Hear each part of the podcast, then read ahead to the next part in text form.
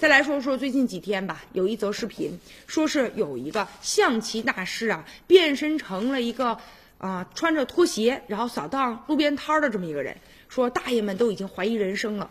据说这视频点击率已经啊破千万了。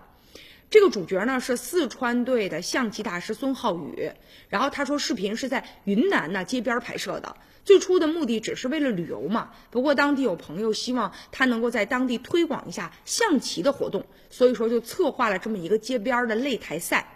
因为是国家象棋大师嘛，所以他在圈里还是很有名气的啊。就怕这个象棋迷呀认出来他，所以呢，他特意乔装打扮啊，戴了一个草帽，还有一个墨镜，穿着拖鞋，然后就说着这四川话了。当时还真没有人认出来他。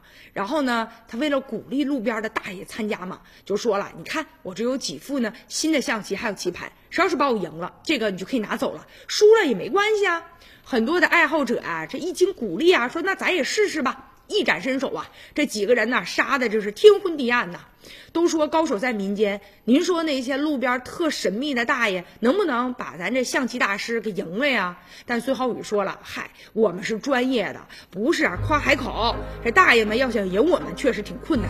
但是很多大爷输了棋之后还不服气呢，说啊，我啊。就是你这个棋风比较怪，棋术水平跟我们差不多啊，多下几盘，我呀肯定能赢了你！关于这样的视频，如果大家感兴趣，也可以去看一看。以上就是今天的全部内容，感谢您的收看，明天同一时间再见。